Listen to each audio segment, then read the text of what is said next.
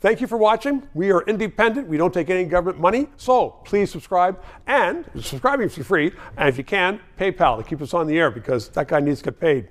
My guest is Patrick Gossage. Patrick Gossage was the press secretary to Justin, sorry, my own mistake, to Pierre Elliott Trudeau. Uh, and he joins me right now. We've covered in the past few shows this past year. We're in a new year. What's going to unfold? First of all, we're going to have an election.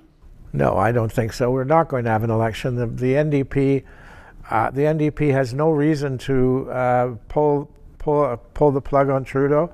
Uh, they have not. They haven't got money. Uh, Jagmeet is stuck at what, 15% or 16%? He yep. hasn't moved at all. Now Trudeau's actually moved a little bit recently because because Poilievre had a bad week. so know. it's going to be a very active year then in politics, yeah, whether we have an election or not. Yeah, very active, and I think the Liberals, with their new director of communication, are going to start to try and frame who Poilievre is, make it clear that this is a man that that is has not got a you know a very robust a policy offering for for Canadians, and I, I don't see how he can. He's going to they're going to they're going to say he's going to take away what you have, which may or may not be true. But I mean, I think Poilievre is ripe to be cut down. He's he's like He's well, like ripe to be harvested. There, there's Trudeau, not a bad line. And so I'm sure they're going to use that. And Trudeau is ripe to be cut down as well, though, because he's been promising the sun and the moon for eight years, and people are understanding now that he's not a feminist,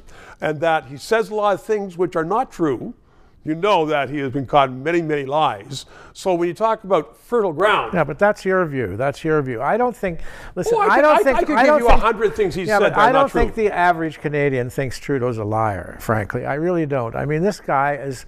This guy comes off as a very intense, rather a bit immature guy who really cares about Canadians. And I mean, but he hasn't he hasn't provided anything to. Well, he has. He's given them dental care. He's uh, listen. After eight years. Anybody, well, anybody, yeah, but anybody with kids knows how much money they get. Uh, the people, people below, people who make less than fifty thousand dollars get a big, big check every month.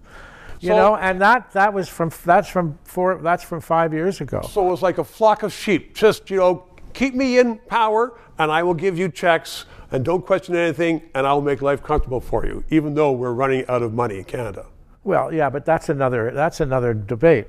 That's another debate. Uh, in terms of the G7, we're doing quite well. Thank you very well. Thank you very much. And you know, um, to to have to have Trudeau actually be the mature the mature leader with real answers to real problems is something that I think can be sold over time. And two years is a long time in politics. Oh, there's no question. I'm not saying that he can't win, but when you say he's a mature leader, the rest of the world leaders don't think he's a mature leader. He is not the dean. He is in time, but he, they wouldn't let him be the dean of the G7 because, one, they don't trust him. United States, Britain, New Zealand, they don't trust him. They don't trust Canada.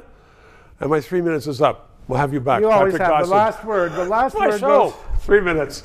This show provides independent analysis of the issues. We are not paid by the government.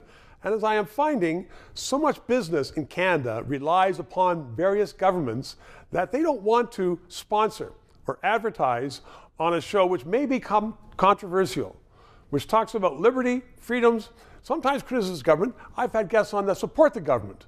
But people are saying, you know what? We don't want to bite the hand that feeds us, i.e., government, which is why I hope you'll subscribe and contribute to keep this show on the air.